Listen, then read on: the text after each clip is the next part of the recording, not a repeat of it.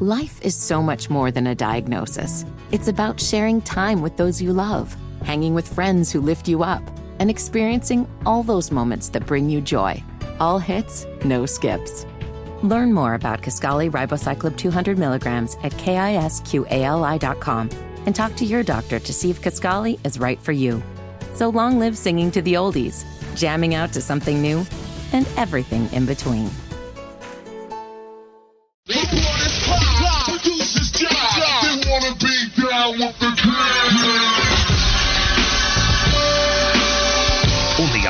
Sports Radio 92.7 FM WFNZ. Straight fire. This is the Wes and Walker Show. Even the crowd knows what's coming next.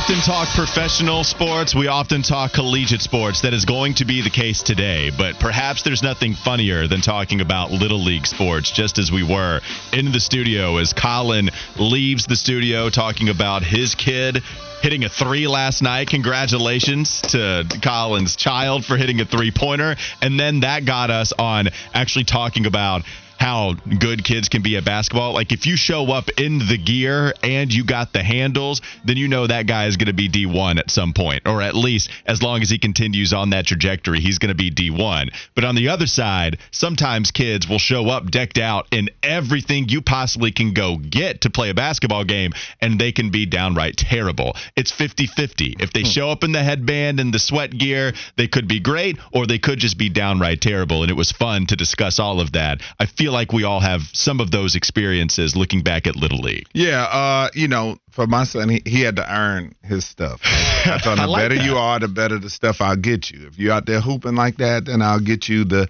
accessories and the, the dope sneakers and all that. But uh, my son's pretty basic. He doesn't he doesn't like a lot of stuff. Well, this was the debate. You can text in on the text line 704 570 9610. Do you agree with Fitty that if you show up with all of the gear, perhaps expensive gear, do you know that guy is terrible?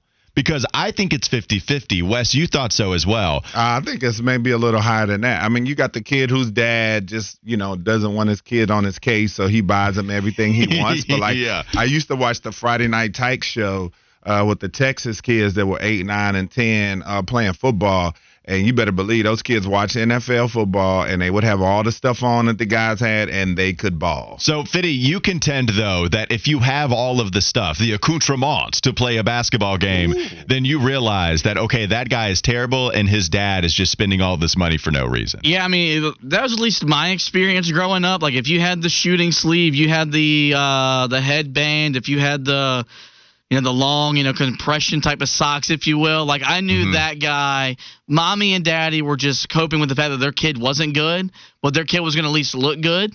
Um, and uh, to me, I thought it was the same way in baseball. Like if a player looked like a major league baseball player in little league, kid couldn't play. Baseball, I feel like, is a little more egregious just because you can have other things to show off just how much money you have in that sport. Like what kind of bat you would bring to the table was also interesting. Because there used to be a kid in Little League Baseball that had this Walmart bat, the good old all red Renegade. And that thing, ting, when you hit that baseball, it's a ting, it sounded fantastic. But clearly, it was not as good as the stealth bats or even the Nike bats that would drop a little bit later on. But yes, all of those things can point to you either being terrible and mommy and daddy are paying for everything, or you're good and they're investing, and so you just might deserve a lot of this stuff and have earned it, such as you make your kid do. Wes. Yeah, no doubt. But I mean, he's very simple. Sometimes I look at my son and I'm like, yo, like what? What type of time are you on? Like I take him in the store and I'm like, yo, what do you want? I'm like, do you want this? Do you want that? Do you want that? And he's like, no. And I'm like, okay, because if I was his age, I would have been getting everything. Like I definitely had as much stuff as uh, my mom could afford. Uh, but you know, I had to make sure I was looking good. That's aesthetic. That's one of my keys to liking players is how sweet do they look in their uniform. Uh, Herman Photography said, I was fire in soccer. My dad took me off the team and put me in football. I was so trash, I got traded. This was youth football. I didn't know they did trades. I didn't know that either, to be honest with you. I know there were some trades in camp every once in a while, just if you needed a better number of players on the team. But I have never heard of a trade take place in Little League. But perhaps that's just because No, I don't I know the game like that. Uh, the bagel guy said, "Yeah, when you wear Jordans but you don't play like Jordan, you know, I think we're all kind of guilty of that, to be honest with you." Uh, we can keep scrolling. Uh, we have TC writing in. Yeah, those kids that show up with all the gear usually are terrible, but those parents keep the team fed and hydrated. That's true too. They're also providing. That's a the good point. Yes, Touche. great point from TC. You also have them to thank for the orange slices and the Capri Suns, and that is a big deal when you're playing little league. Yeah. That was a fun You conversation. got the team parent. They can get everybody taken care of. It felt like the Tar Heels could have just used one more orange slice last night. Just a little bit more juice that could have helped them get over the hump in the second half attempted comeback. But North Carolina, they lose their first ACC game this year. They lost to Georgia Tech 74 to 73. Fitty walks in the fishbowl. Little quiet, had some things to tend to. Didn't seem like he was seething at the loss, but I was just going to give him his time. Wes walks in, smiling, saying, You guys hear that buzz? And boom, Fitty was ready to pop off on you, Wes. He wasn't here for it. Let's dive in right now. Mr. Angry Bus Driver, at least frustrated, maybe bus driver. Let's pull up to the scene, open up the doors, and maybe have a delayed kick to the bus driver. Go ahead and step on the gas, or, or actually brake, and then we can open up the doors and get off the bus. We look good getting off the bus. I got something to say.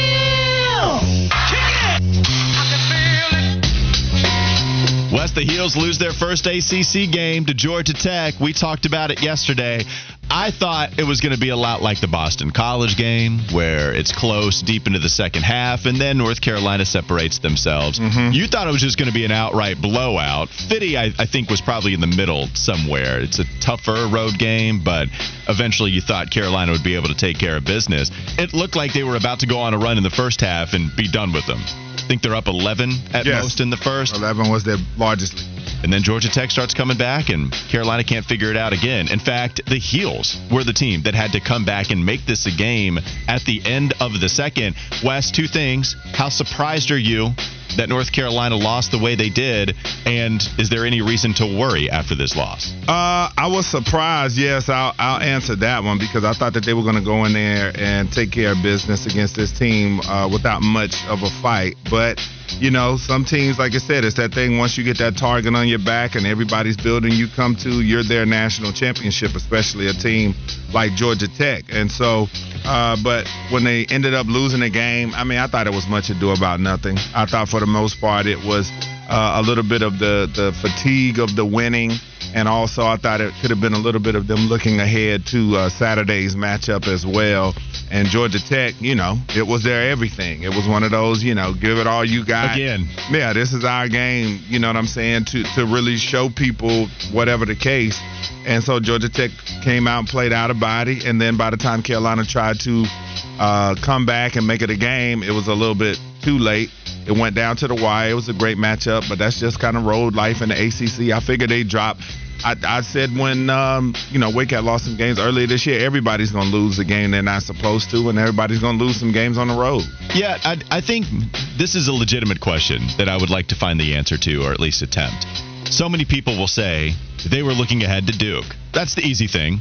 It makes sense. You have the biggest rivalry in college sports. I'll say all sports before Fitty corrects me. You have the biggest rivalry. You got to get ready for that game on Saturday.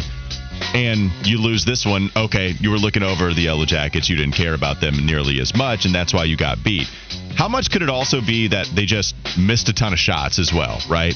Like Georgia Tech, we saw them do this against Duke, and I don't know who Duke played right after Georgia Tech, but we weren't necessarily saying, hey, Duke was just looking at the next opponent. Now, they're also not nearly as good as at North Carolina. I just wonder, is it too easy? Do we just, is that the lazy way to go and say oh, they were just looking ahead at Duke? Or is there real substance to that?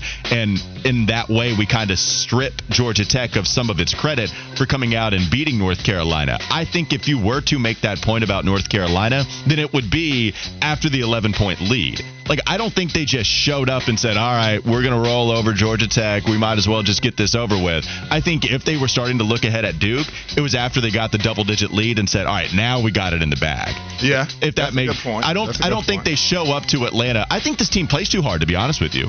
Like I, I never see them go out there and be lazy for 40 minutes on the basketball court. I, I, think they do have the right mindset every single time they get off the bus and play a home or a road game.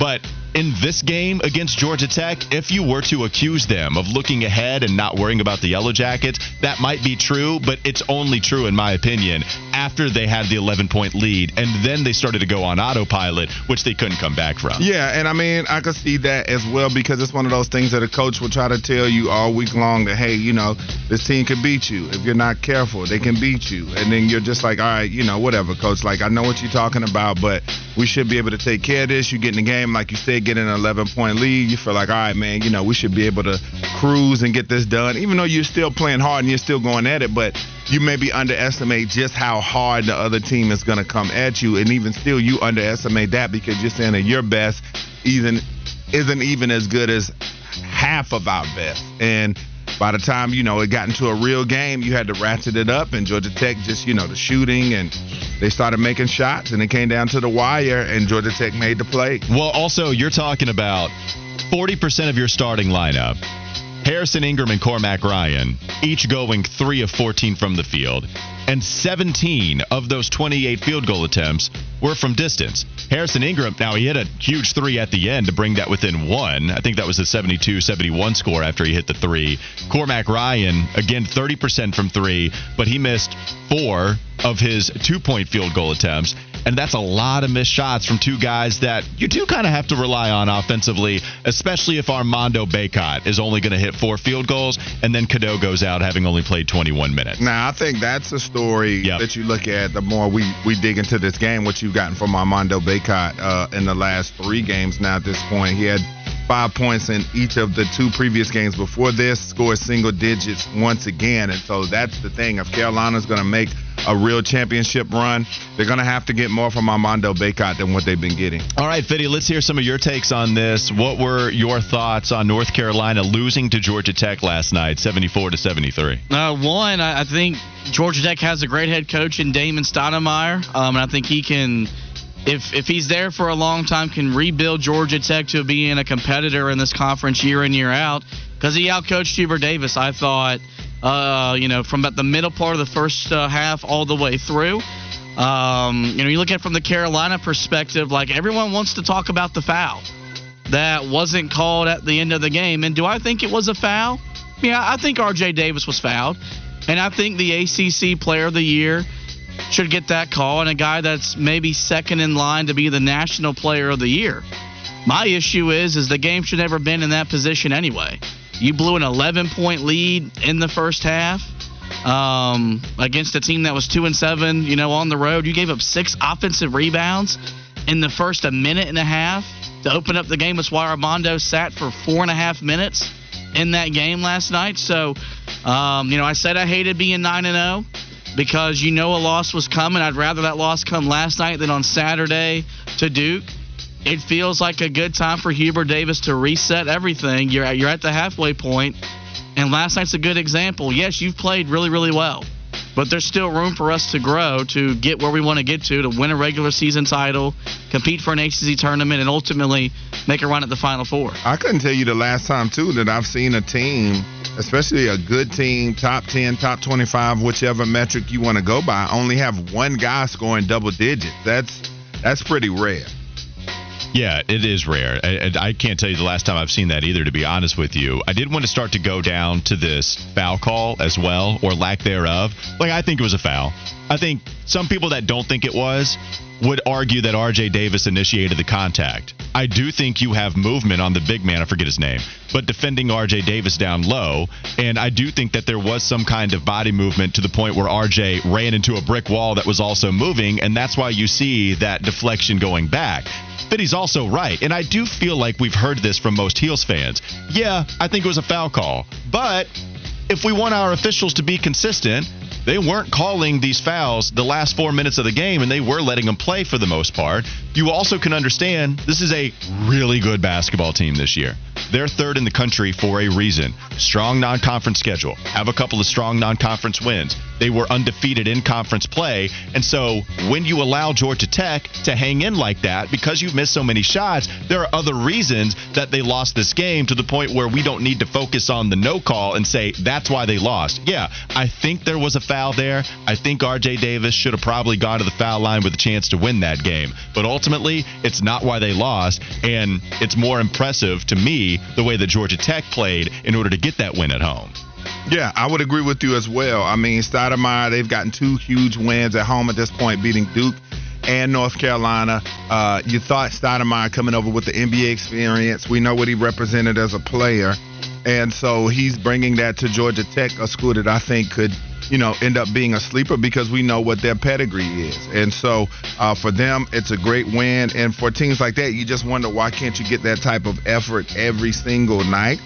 But obviously, this game is going to turn into what happened in North Carolina and not what's good uh, Georgia Tech. But I thought Stoudemire got Yeah. his guys to come out and give a tremendous, tremendous effort uh, on the game. I mean, they lost in the rebound battle. They had 10 assists to uh, uh, 14 turnovers. So Georgia Tech had a lot of metrics that would have led to them losing, but for whatever reason, they did not. All right, so we can focus a little more on Armando Bacot, his weird season compared to what he's been doing in years prior.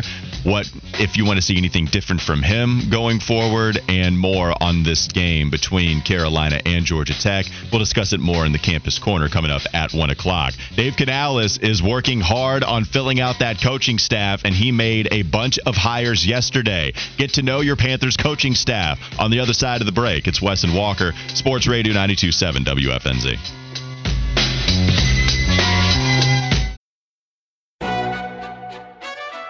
McDonald's is not new to chicken.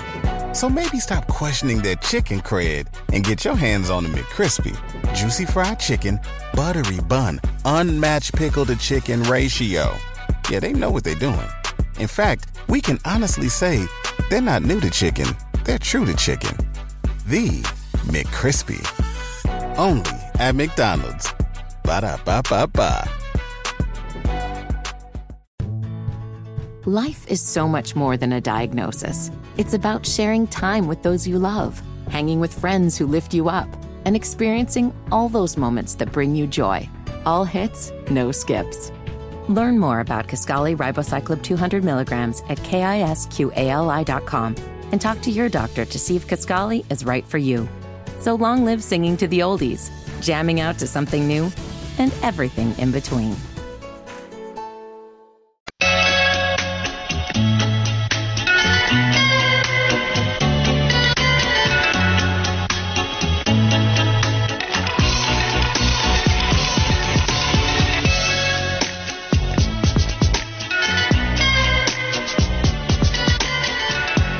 Lot going on in the studio right now. I don't know if you guys can relate to this as well, but I'm looking at the rundown. Usually we print it out before we start the show. Sometimes things are just moving along at a rapid pace and we don't print it out before we start the show. That was one of those scenarios that just took place at the beginning of today.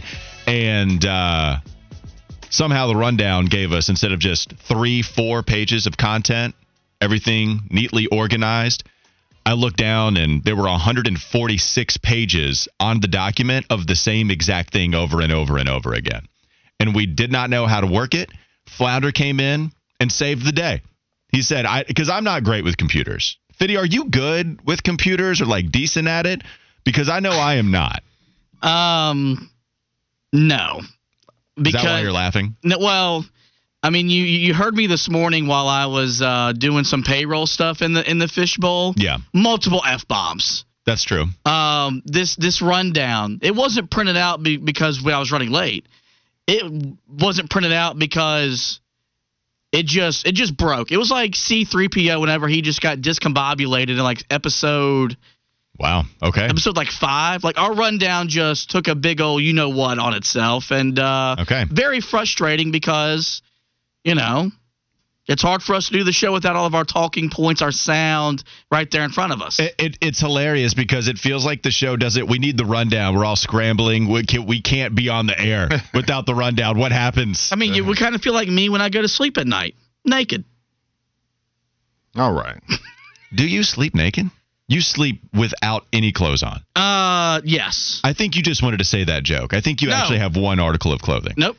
I mean, last night I slept with shorts on, but uh, I am a guy that sleeps in the nude because I was having issues sleeping, and Willie P suggested sleep without any clothes on. Hold on, I'm sorry. I do need to explore this for at least a minute. I know I'm walking a fine line here for the people, but you're telling me that Willie P sleeps in the nude too. He did at least before he was a married man. D- don't know if if, if if the lovely Mrs. Pelagic changed that, uh-huh. but you know, back when we were doing the whole like rotation thing, Mm-hmm. I op- uh, he asked me one day what the problem was. I said I got two hours of sleep. I'm not sleeping well. He said, "You ever tried sleeping in the nude?" Mm-hmm. Tried it, and uh, All right. now I'm getting four hours. Okay. you doubled it. You've doubled it by just stripping off every article of clothing. I saw you make a couple of stank faces, Wes. It seemed like you were either doing that at the rundown or Fitty sleeping At in the the rundown, but uh, I did read an article sometime back that did say you you, you get better sleep sleeping that way. Nah, not me, man. They're saying your body temperature and stuff like that, and how you sleep better. Well, and and clearly that could be true for other people, but I really don't like it. Yeah, I just I need a little, like just a tiny bit more security, Yeah, just a little too open. And I'm not saying that I'm going to bed in a parka. I'm not telling you that, but I'm just hmm. telling you I can't have everything. I, I gotta I gotta wear something, just a tiny like just underwear and that's it. I'm cool, but I need to have one article of clothing on when I go to bed. okay. I mean, fair enough, but yeah, there, there, there is scientific research that backs that you you can get a better night's sleep like that. All right. Well, tune in for more sleep information here on the Wes and right, Walker baby. Show. 704-570-9610 and you can tell us how you sleep. Ah, no, no, no, that's terrible. That's terrible. Don't do that. Don't do that. I take it back. I take it back. Um, I did want to go to Bagel Guy's text on the text line because yeah, we forgot War Cry Wednesday. Uh, amidst all of the chaos that was going on with the rundown, we've and now we've got people sleeping in the nude. I, we, there's a lot going on here, and so I'm sorry about that. We did forget about War Cry.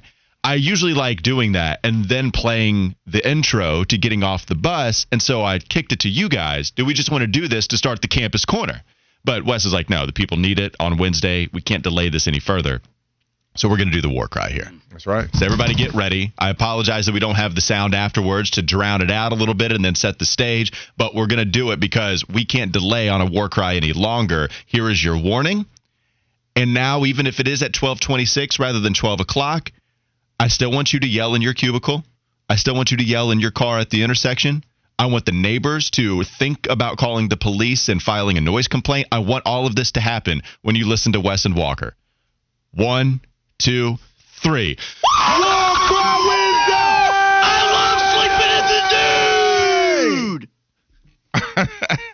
It's very weird to not have getting off of the bus after that. But there you go. There's your War Cry Wednesday. And now we're ready to talk about this Carolina Panthers coaching staff. Adam Schefter reported that the Panthers reached an agreement with four offensive coaches as Dave Canales takes over as head coach. And those staff members include assistant head coach and run game coordinator Harold Goodwin. Panthers also add running backs coach Bernie Parmalee, great name, wide receivers coach Rob Moore, and offensive line coach Joe Gilbert. That, of course, is on the heels of Brad Idzik, the wide receiver coach in Tampa, being named the offensive coordinator here in Tampa, uh, here in Carolina from the Buccaneers organization.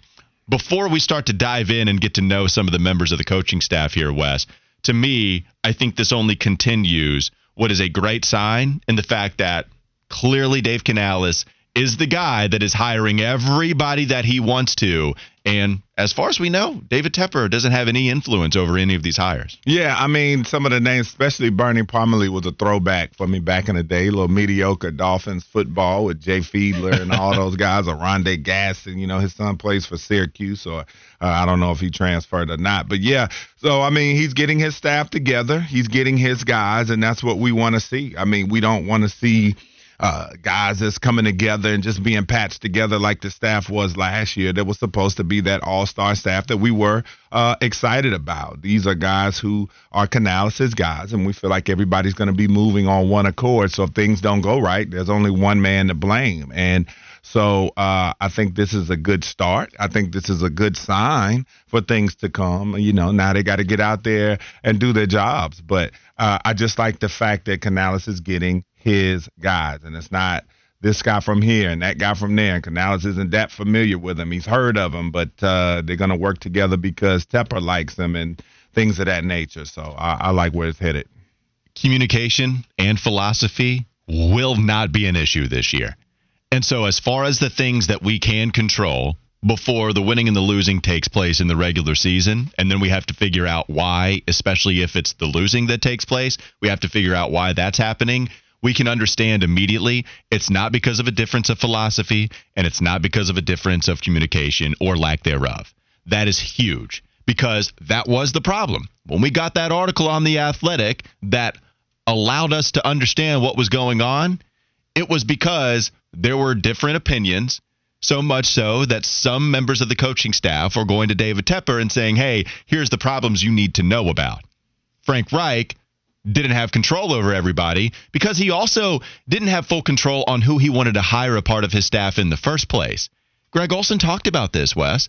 He discussed yesterday that's the first thing you have to do. It's to be able to have control where everybody buys in. Everybody on that staff has to buy into the message that the head guy is, you know, relaying to the team. And if that doesn't happen, then it's real easy to get off track. Like it's actually really hard to stay on it if nobody agrees with the philosophy that you're preaching. And so that's not going to be a problem. If we want to go to Brad Idzik, next in command on the offense, 32 years old, has quite the football family history. And so here's Brad Idzik, who is promoted to offensive uh, offensive coordinator. His father John was the New York Jets GM after spending six seasons in the front office in Seattle. That span, of course, overlapped with Canales and Dan Morgan's tenure with Seattle.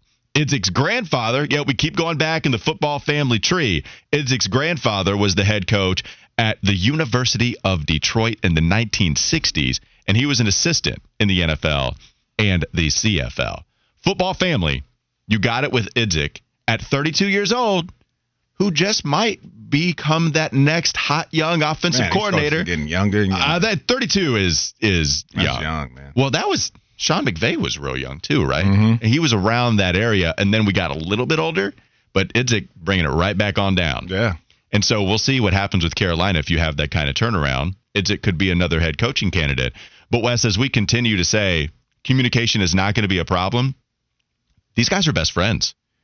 I, I've saw so many videos of them like doing pregame warmups alongside one another. There was the video I think Michael Rimmer, who was a popular Panthers follow, he put some of these videos out on Twitter, and it was Idzik and Canales at Bank of America Stadium this year, just like going through warm up drills all across the field. Here's Idzik's comments on Dave. He said, You know, it's funny. Dave and I, the last four years, we've been like two peas in a pod. We're always in each other's office. We're never alone. Anytime that there was somebody down for film study, the other one would just pop in and say, Hey, what are you watching? We're watching this offense or we're watching this game. Like, okay, yeah, let's talk about it. The dialogue for us has been the last four years very good football wise. He says we've gotten to know each other. I know what he wants to run as an offense. I helped him through the interview process to try to help him as much as I could. These guys are best friends. They're coaching the Carolina Panthers now.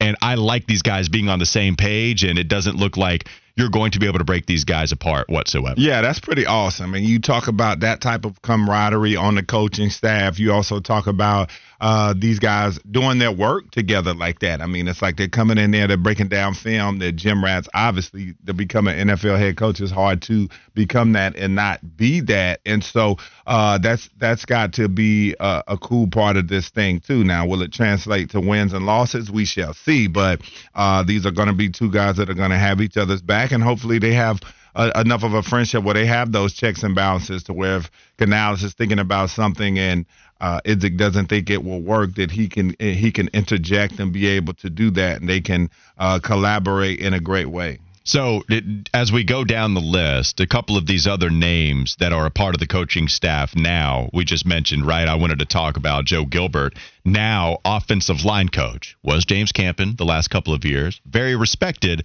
terrible year this year for the offensive line. Joe Gilbert steps in his place, and here's Edgar Salmingo Jr. on Panthers Twitter. He put out there um, the comment from J.C. Allen, who covers Tampa Bay.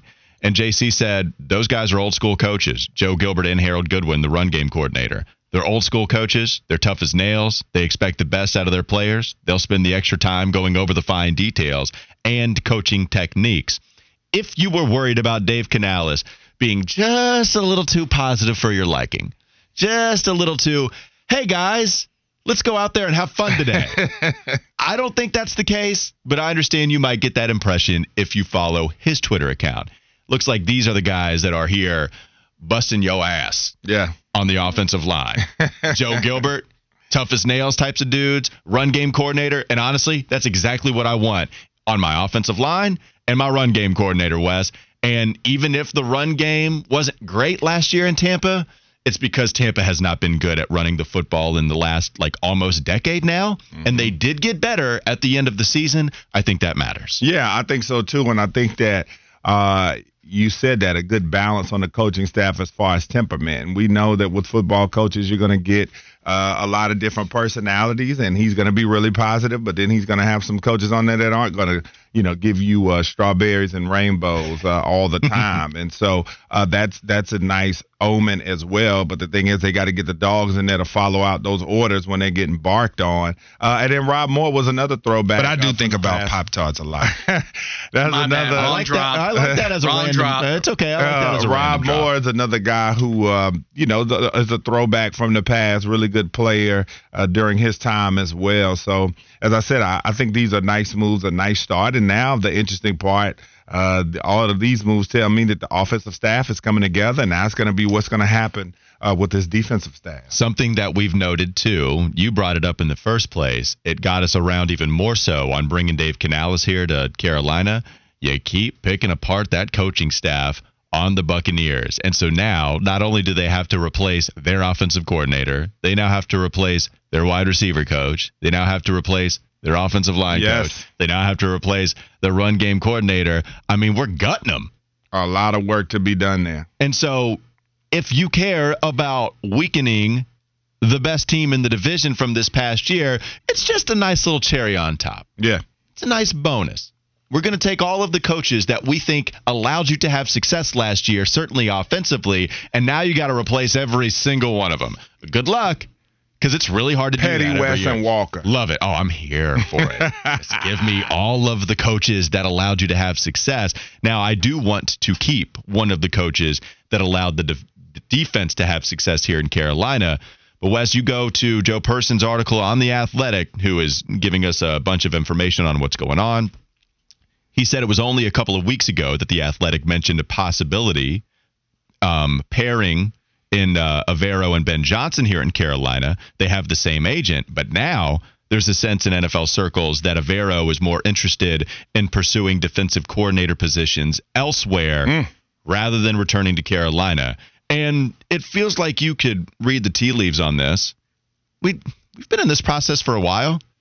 Dave Canales was introduced as the head coach almost a week ago, and Evero still no longer the DC here. He interviewed twice with Seattle as a potential head coaching candidate for them, but he's not the favorite to land that job. If he doesn't, he also interviewed for the Rams defensive coordinator job.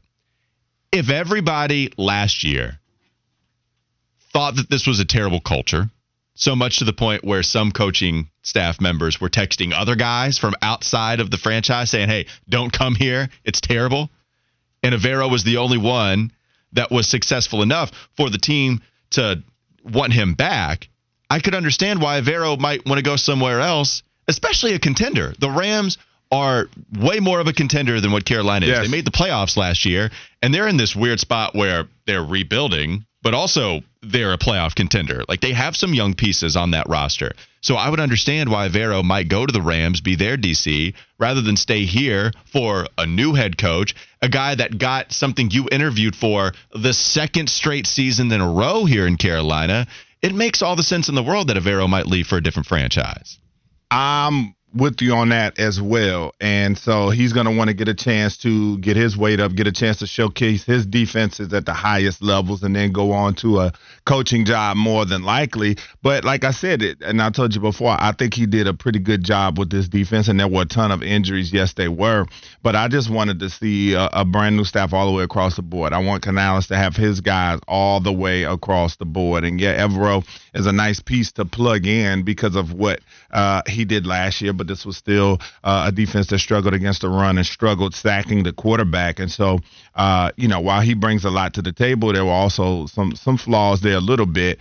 Uh, I do like Evero, but as I said, I wanted to see a complete cleaning of the house. They did not do that, obviously, with the general manager spot with Dan Morgan staying in place.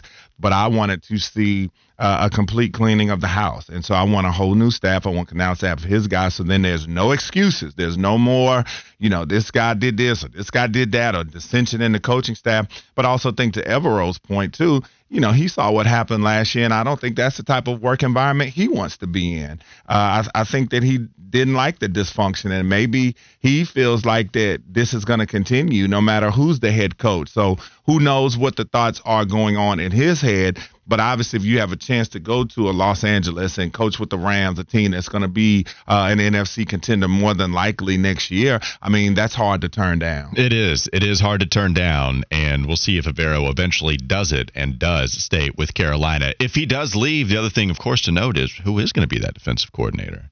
I, as as we talk about, it's hard to hire a good man in that position one time and then to ask whoever the head coach is to continue to do it, yeah, it's probably tougher offensively, but it's still hard defensively too.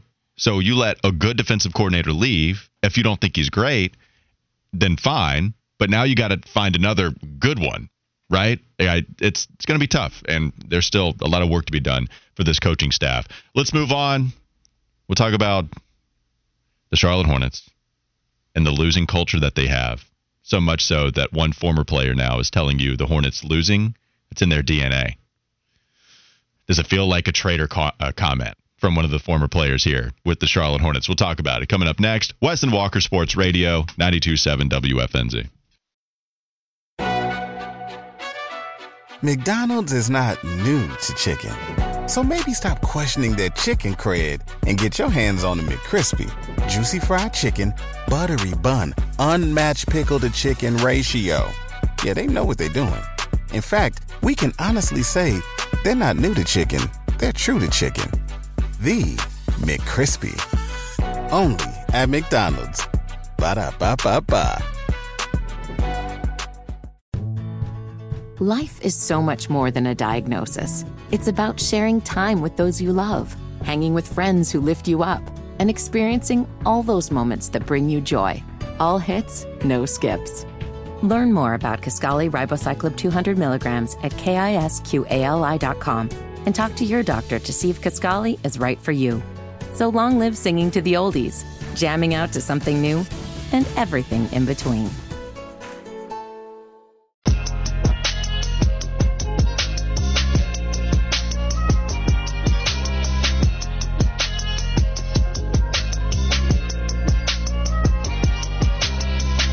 Wes Walker back on Sports Radio 92.7 WFNZ. I teased a certain hor- uh, former Charlotte Hornet saying that losing is in the Hornets' DNA. And 704 wrote in and said, Before you say who the Hornet is, let me guess.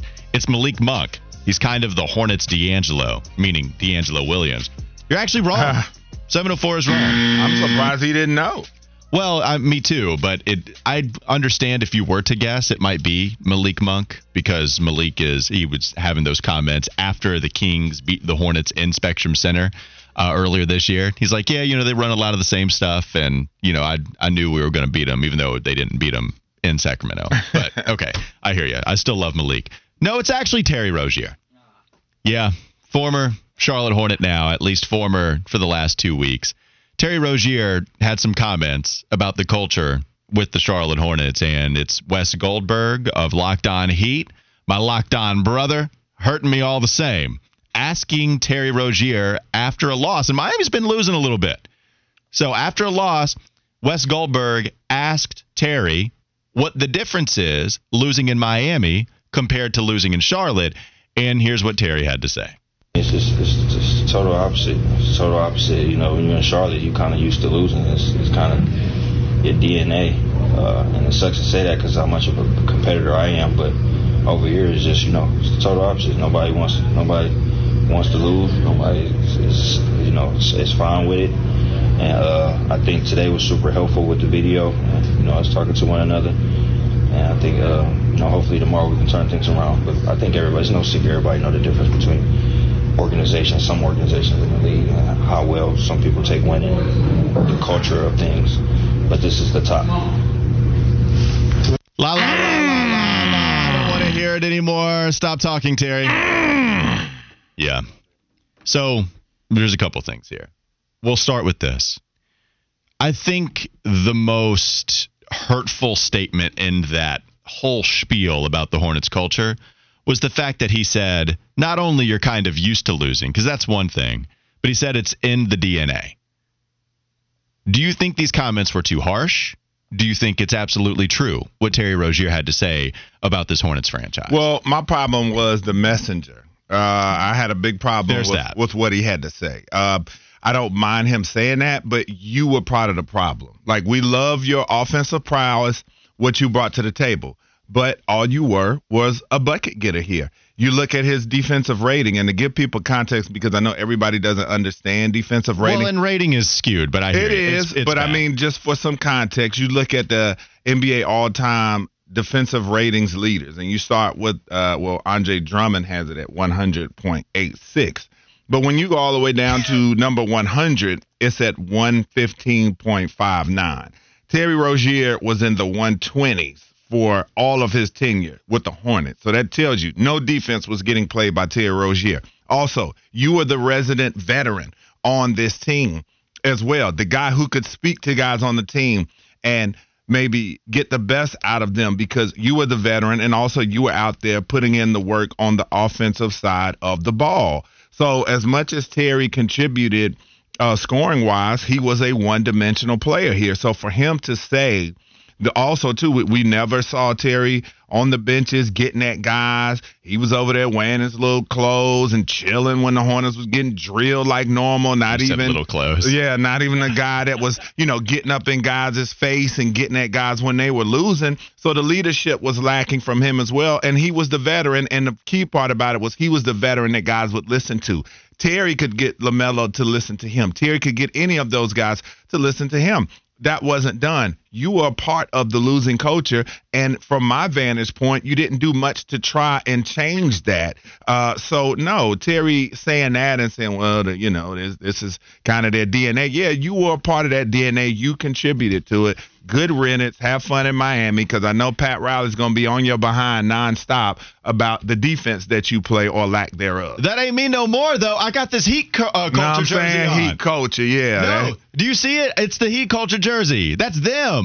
That's their DNA. I've been out there for two weeks. Yeah, he was wrong for that. I'm man. a new man. But at so, least try to take some before you go. Just at least try to take some culpability on your own. So here's, yeah, man. There's some like it's complicated for me because I'm the same guy that was accused for almost crying, giving Terry the eulogy during his time here, having left. And Terry Rozier did mean a lot in this transition to a team that doesn't ever win.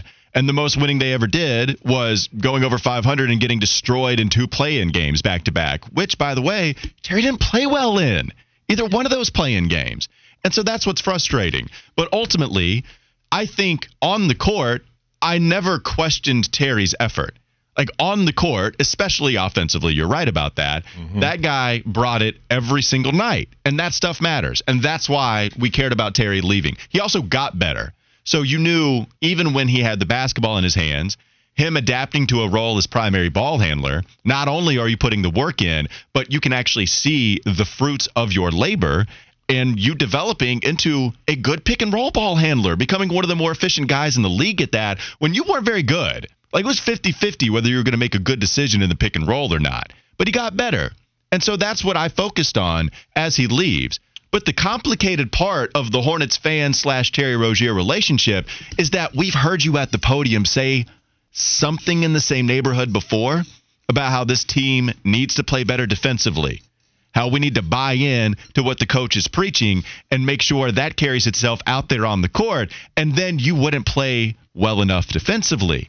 Because you're right. Like, look, there are a lot of people that might disagree with what you're saying, bringing in the defensive rating, because I think a lot of advanced metrics nerds would tell you those stats are misleading. But this is a case where it does match up with what you see on the court, too. Like, Terry wasn't good defensively at all. And so when this team, like, everybody wants to say, hey, this team is terrible. They don't defend, but we love Terry. Well, okay. Like, Terry offensively was fun as hell, and that matters. But then when you try to say it's in their DNA, like, dog, you were just here two weeks ago. Right. Hey, you were here for and he's not wrong. Years. He's no. not wrong. So this is the other. This is the part I wanted to get to as well. I, we were talking about this on Locked On Hornets, of course. DNA almost indicates that you can't change it, and so I was like, okay, uh, well, okay, like it, there's no arguing, especially the second iteration of this franchise, that losing has been all a part of their DNA because they haven't won a playoff series. The closest they got was when they got the seven game series against Miami, and then game seven bounced, destroyed. And that's Dwyane Wade you just still balling at that time. But you got beat. That's the closest thing they've had to success from 2004 on.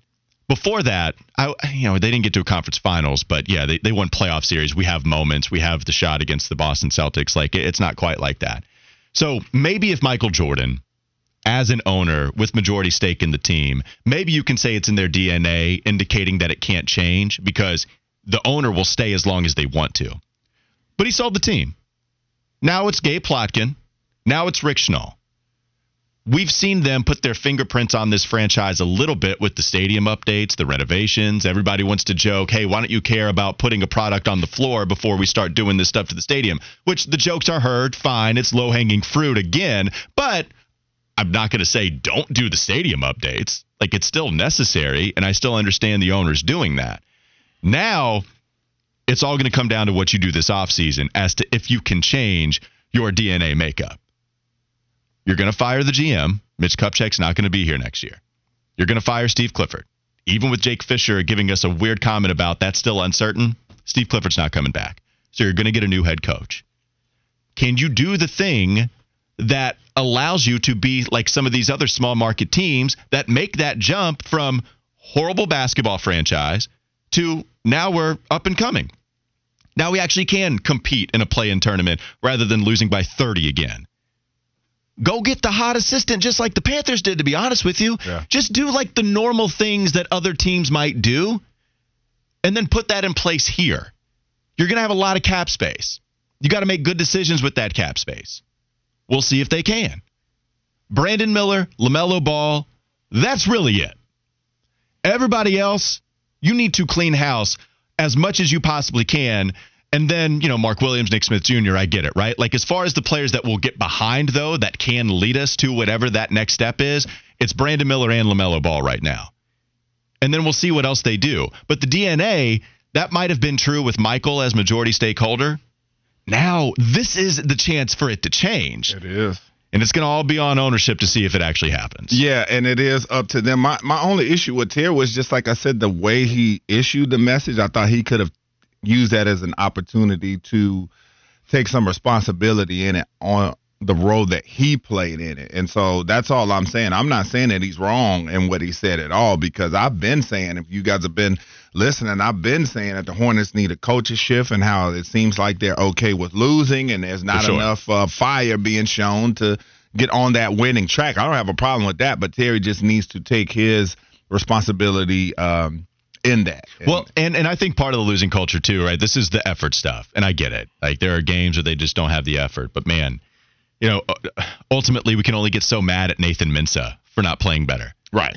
You know what I'm saying? like this team. It's it- not like he's a, a big time all star player. Right. So when I defend, th- there are games where they don't have effort. That happens with every single team in an 82 game season. And I know it's a bad look, too, when then you have LaMelo, Bryce, and James Bouknight all laughing on the sideline while your coach is ejected, trying to get you fired up. I get all of that. The thing is, we can get mad as we want to, we can get as furious as we possibly want to. Nathan Mensah is not going to come in here and give 110% and look like a good basketball player. He is doing everything he can.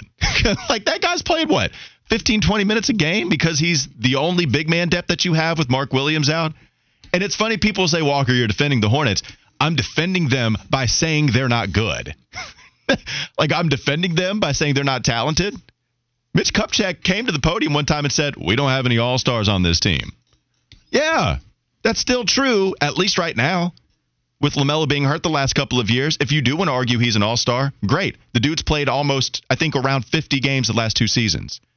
They just don't got the talent either. And that's where ownership comes in with GM, with head coach, and we'll see if they can fix it. Time to start from the bottom up. La, la, la. I can't hear you, Terry. I'm not listening anymore. I'm done. All right. Let's go to the campus corner. Let's talk about another team not losing in their DNA, but they did lose last night. North Carolina. They dropped the game to Georgia Tech. How worried should we be? Campus corner coming up next. Sports Radio 92.7.